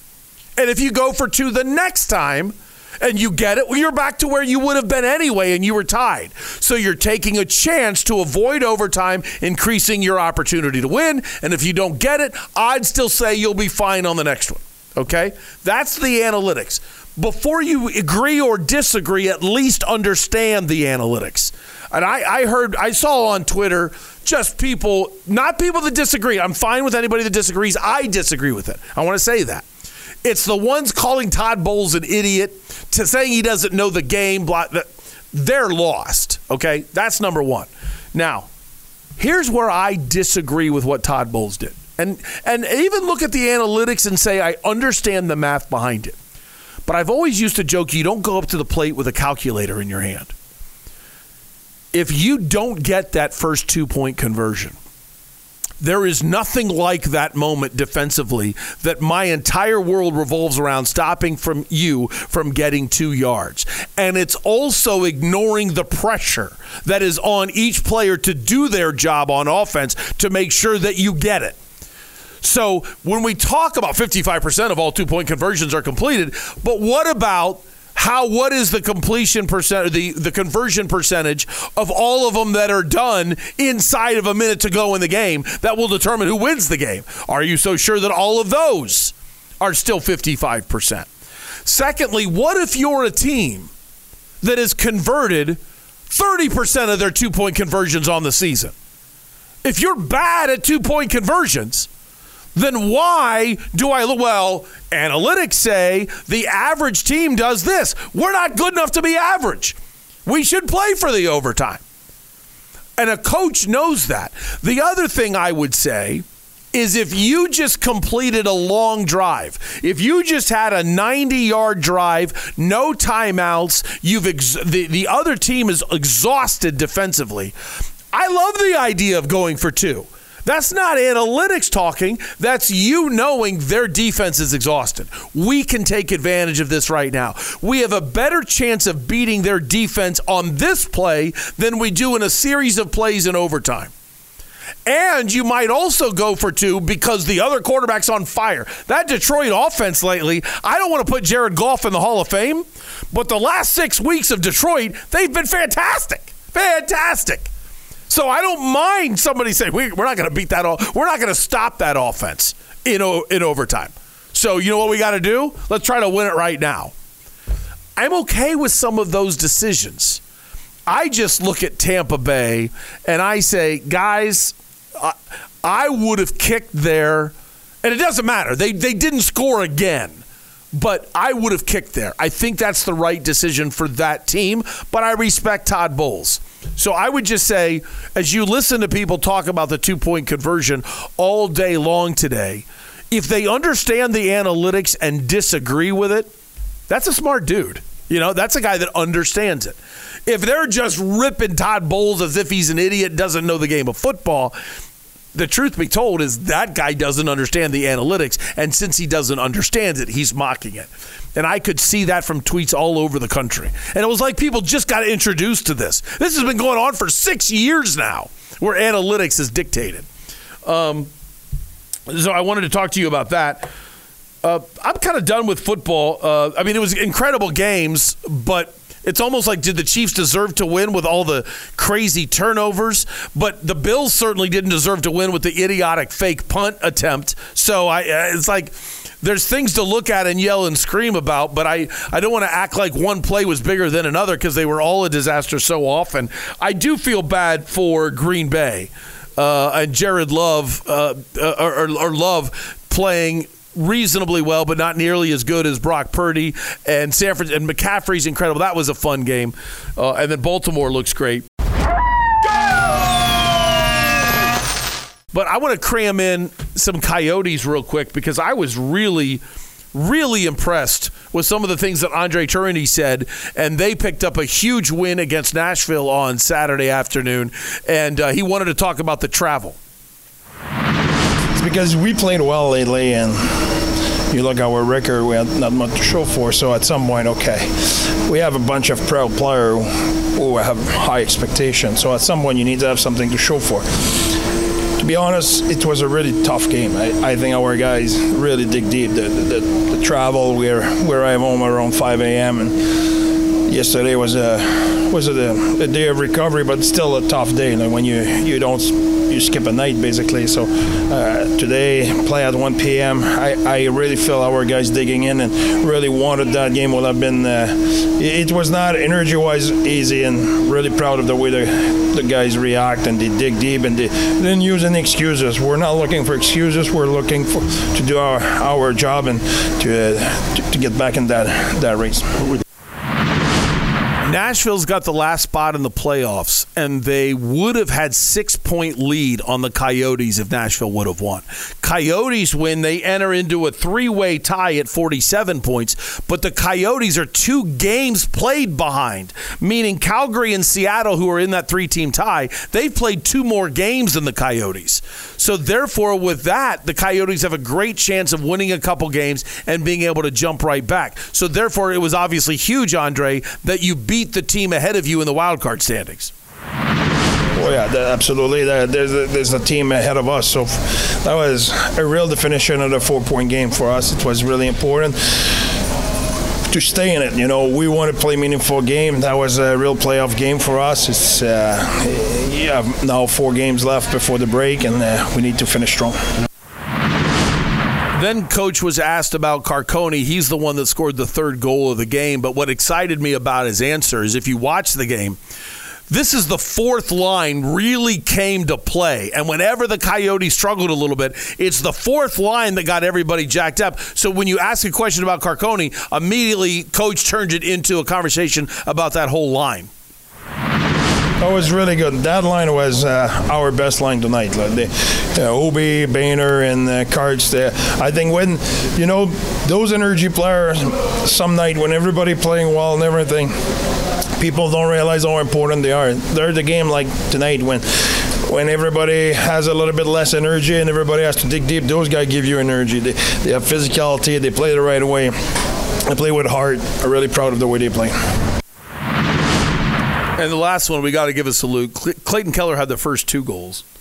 He had a near hat trick in the game prior to that. He's had 10 points in his last seven games. What are you seeing from him, coach? Yeah, you know, Kel's since. Uh, I don't know how many games, a certain number of games, he, he really play his best hockey. And, uh, I had a discussion with him yesterday. I really think he, he got his game at another level. I think, uh, having that said, when you use a player like that, I trade bad habits, and I, I, don't plan to do that for, for a long time. You know, uh, I think we all know tonight it was, like I said, a, a playoff game. I don't know. He played 23 plus minutes, close to 24.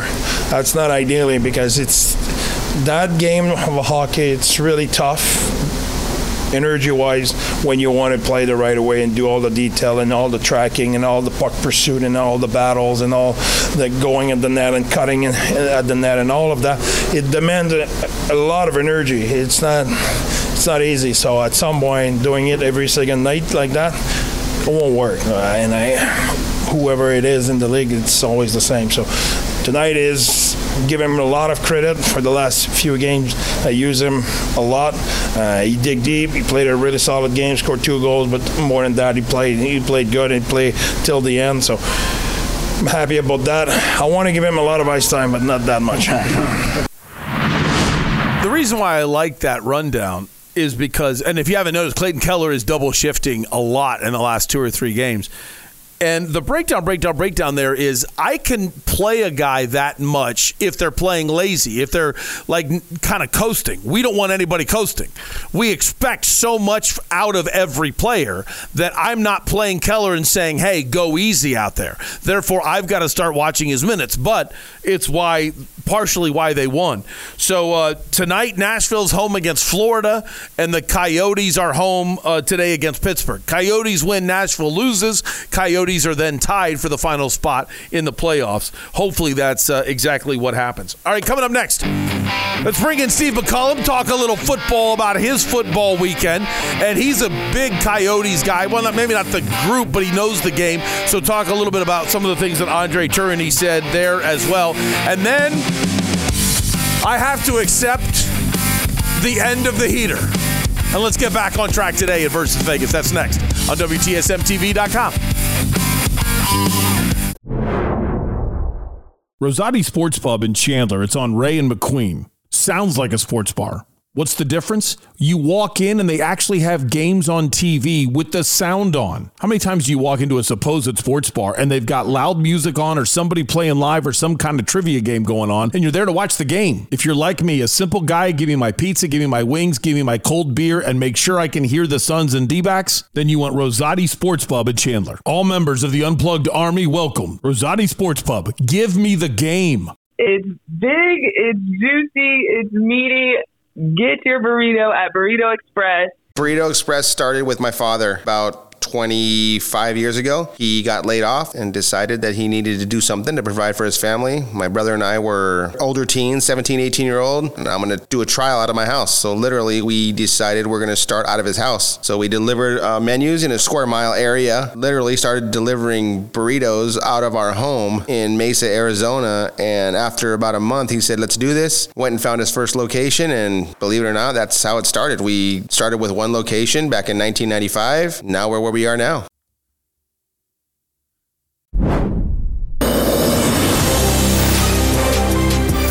Coming up 8 to 10 every weekday morning, Steve McCullum and the main event. And Steve joins us right now before Izzy on Sports. iOS is from 10 to noon. And Steve, I, I like the wild card rounds and all. It's all right. But there's always riffraff. You know, like people maybe they shouldn't be in the playoffs or maybe Yeah. there's too many teams. I love the divisional round. And I don't really know if I say Baltimore was a dog game because I was interested in seeing CJ Stroud. But uh, we got three great games this weekend. Yeah, it well, going back to your first point on the wild cards, this is the problem with the 12 game playoff in college football. Everybody's so excited for 12 teams, uh, and it's going to be trash. You know, and that, I'm, I'm just I've been warning everybody. Going to 12 games isn't the way to go. It's going to be garbage at the beginning, but no, everybody laughs at me on that. So Yeah, prepare yeah. yourself for that 100%. Uh, but even even that Baltimore game wasn't terrible. I I mean, agree. it, it Yeah. became a blowout there, you know, late third quarter, beginning of fourth quarter. But I mean, you know, no offensive touchdowns either time that Houston's played Baltimore is just uh, this year, uh, week two, and then of course playoffs. It's an amazing stat. Yeah, and I uh, I can't wait to see how C.J. Stroud moves on from here as that good of a player, but with that level of disappointment, and kind of like now you know. I don't I don't think it's disappointing for him though, because I mean it's disappointing because you you want to move That- on. that's what I mean. Yes, but. Dude, he's a rookie, and he's without Tank. It's three offensive linemen are down. Yeah, yeah. Uh, all of that stuff, dude. He, uh, if he's got disappointment in his blood today, uh, I would consider that a, ca- uh, character issue. Yeah. I would look at it. I, I want him to because then that's going to drive him forward. I don't think But he needs that to be driven. You're though. still right that uh, that he doesn't need to be disappointed, but you know how it is. If you've got a guy that's happy with a loss, maybe you don't have who you think you have. Yeah. But uh, as far as Lamar, it's it's almost a little bit of the same thing. Lamar, all of his playoff disappointments when he was young. Now he's finally he here. still is young. Yeah, that's true. That's true. I'm not denying that. People forget that. Yeah, that's true. But now he's here, and yet Mahomes proves what he did, being still Pat Mahomes. Yeah. And I'm jacked up for this game. I don't see a scenario where there's a blowout in the AFC Championship game. So here's the question I've got on the Chiefs, right? Uh, They beat the Bills. Congratulations. They beat the Bills in the playoffs all the time. The Bills choke. the Bills uh, made mistakes in that fourth quarter that cost them that game. Uh, and uh, the Bills panicked, in my opinion. I, I think there's a serious getting over the hill thing with their head coach there, uh, that they're not able to get over that hump, specifically the Chiefs. Baltimore will not have that problem with the Chiefs. Baltimore is the best team in football right now. I firmly believe that 100%. Wow, that's strong. Uh, well, I felt that for, you know, since uh, week 14 or so, week 13. Uh, Baltimore is the most dominating team. They just handle their business. They do it quietly. They do it with no effort. Uh, looks like no effort. And uh, but I don't know, man. You you cannot. Unfortunately, you cannot put Patrick Mahomes and this Kansas City Chief team backwards at all. It's, it's they do things that just amaze you. What do you like about Baltimore over San Francisco? Uh, as oh, far as being the best. consistency. Oh, okay, Yeah. okay. yeah. Well, here's the other. I mean, Baltimore. Yeah, yes, they lost to the Steelers horribly earlier in the year, but Baltimore is the most consistent team. Uh, you want to know what the major difference is? Quarterback. Oh. Baltimore has the same threats on offense. I mean, they're not C- CMC. It's not, Yeah. you know, uh, but they have the sa- they have great receivers. They have a great running game. If you take Lamar out of that running game, they have a great running game as well. Uh, very evenly matched teams. I think the Baltimore defense is better. It's more healthy.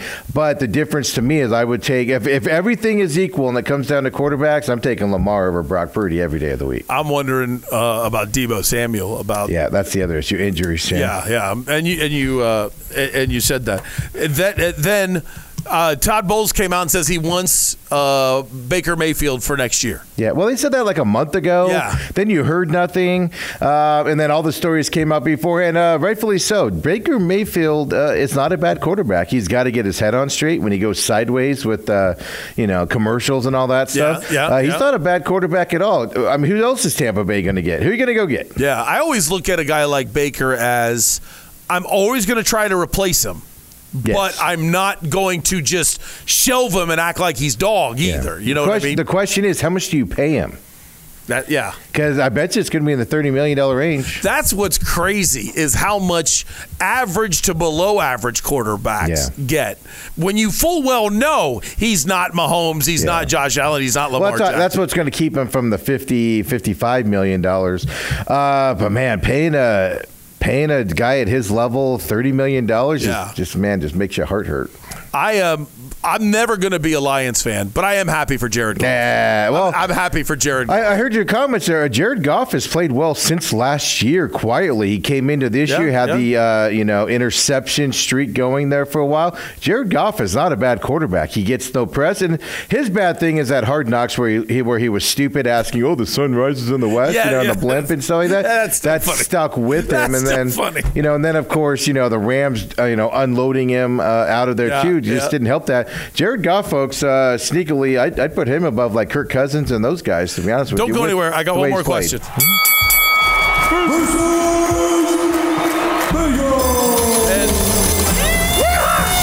Last question is simple. What's coming up on the main event today? Ah, we got. Oh, hey, oh, we there got you go. Play twice. Vegas. Uh oh. Now I might butcher with the close here. Okay. It's so nice. We play it twice. what is uh, what's Well, coming up on the main first event? of all, that tells me that uh, your picks were god awful. Uh, if, if he played that twice uh, to rub it in. Second of all, uh, we got some PGA stuff. Uh, something that hasn't been done since Phil Mickelson did it in '91. Uh, there, I got some video of Dale Hellestrae playing golf on Friday, folks. You want to watch this? Oh, okay, okay. I already told them what they were. NFL talk, of course. College basketball. Uh, Texas head coach. Oh God, you're awful, and it got worse for him over the weekend. I'm going to make fun of him some more. So that's all coming up, guys. All right, good. Have a good show. Yep. And uh, I'll, I'll definitely be checking out the Dale Hellestrae golf uh, outing. Uh, no, Jeff Weir Production just happened to accidentally hit a button. He did not set up a bad day of versus Vegas for me. But Steve is right. I did have a bad Vegas. So the heater got to the incredible point of 18 2 and 1. Since then, I am two for six. Or two and six, I should say. Yeah, yeah. yeah. Not happy. Not happy. Uh, we went with uh, six games yesterday. Uh, Florida Panthers, you're supposed to win. I had them covering the puck line against Minnesota. The Wild were on a back end of a back to back. The Panthers didn't cover because they didn't win. Minnesota won six to four. I took the Islanders to cover the puck line. against Chicago because the Blackhawks were on the back end of a back to back. And the Islanders ended up, well, they didn't cover because they didn't win. Chicago won 4 to 3. I had San Francisco covering the nine and a half against Green Bay. San Francisco won, didn't cover. They only won by three. I wasn't even close to that. The two uh, other football, the three other football bets, I went two and one on. I took Baltimore minus the nine, got that one easy. I took Detroit minus the six and a half. Did not get that easy, but I got it. Detroit won 31 23. And I told you I have no idea who's going to win Buffs Chiefs. I thought that uh, I thought that would be a really close game, but I didn't. I thought the weather would really hamper the uh, game plans, and I thought the Bills were going to run the ball a lot. So I thought that would eat clock. So I really like the under 45 and a half. Not real close. It was a 51 point total. So I went two and four on the day. Now I don't know how I did units wise over the weekend. However, this is kind of exciting. For the month of January going into Friday, I am up 16 and a half units. That is huge. I have had a dominant January so far. Took a little bit of a bite yesterday or over the weekend, so hopefully I bounce back with some of these picks today.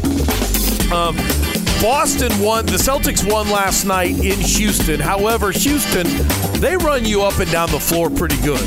Now they're on the back end of a back to back against Dallas, and the Celtics are favored anyway. I'm going to take Dallas plus the three. I actually kind of believe Boston will win, but I think Dallas will keep it close. I'm going to take the Vegas Golden Knights on the money line. They are in New Jersey tonight. It's the first of three games in four nights for Vegas. But what's interesting about it, or no, it's in the middle of that, but what's interesting about this, they play New Jersey, and then I don't remember whether they play Rangers, Islanders, or Islanders, Rangers. But after they play the Rangers or the Islanders, whatever's their next game, they got a three day gap before they play their next team, Rangers or Islanders. Again, I don't remember which way is what. The reason why I bring that up is they're not they're they're already in Vegas, so they're not going to be enamored by New York City, and they know they're going to have time later in the week to enjoy themselves out of New York when they're going to be staying there for a week. So therefore, I think there's going to be great focus on the part of Vegas tonight. They're a better team than uh, New Jersey, but New Jersey's not bad. So I like Vegas on the money line tonight. And that, there's actually positive juice on that. And then I got two college basketball games. I think Wake Forest is a little overrated. Now, you might say, wait a minute, they're not really rated, rated. Well, they've got a good record, but I'm not overwhelmingly impressed with them.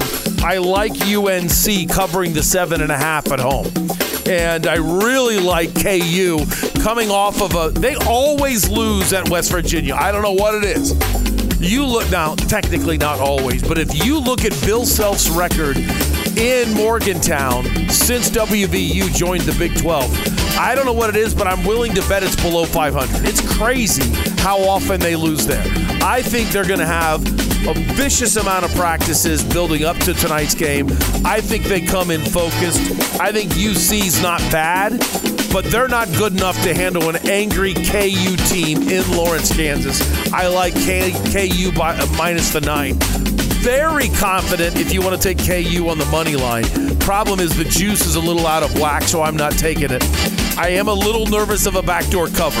I'm a little nervous of Cincinnati's bench coming in, two minutes left, hitting a couple threes, and all of a sudden KU wins by seven or something. But I, I think the gap will be big enough when the benches come in. There's no backdoor cover, although I'm worried about it. So I got KU minus the nine. So therefore, I've got Vegas as the one road team, and I've got them winning as a road dog, and then the other teams, all home teams, home dog in the Dallas Mavericks, and then two home favorites in uh, the Tar Heels and the Jayhawks. That does it for today's version of Doug Franz Unplugged, presented by Whirlwind Golf Club at Wild Horse Pass. February 23rd. February 23rd. Please figure it out a way to get out there and join us for lunch at Civlic, happy hour at Civlic, or golf at Whirlwind Golf Club at Wild Horse Pass for our next sanctioned event. And it's going to be associated with Valentine's Day, so it's going to be a great idea to buy a package that'll include the spa and then you'll be able to treat your wife while you get to play golf, treat your spouse, or treat you both. Maybe you both play golf and then you both go to the spa. That's awesome. So do something like that coming up in February. I'd love to have you as a part of it. Please wish me my best, or if you believe in prayer, I will take your prayers for tomorrow. My huge appointment. I can't wait to tell you about it and tell you how it went. But the Unplugged Army is about ready, I think, to grow exponentially. And man, do I need you to be a part of it. I'm just, I can feel it. I'm so jacked up. 6022 Repair is the phone number for Parker and Sons Heating, Cooling, Plumbing, and Electrical. And if you're hungry, Burrito Express with the best breakfast burrito you've ever had. Rosati Sports Bar in Chandler at Ray and McQueen. And of course, the best sandwich in the entire state of Arizona, the actual Bell's Chicken Sandwich, the Nashville Hot Chicken. I think you're going to absolutely love it. The main event is coming up next. I'll see you tomorrow. Dominate your Monday.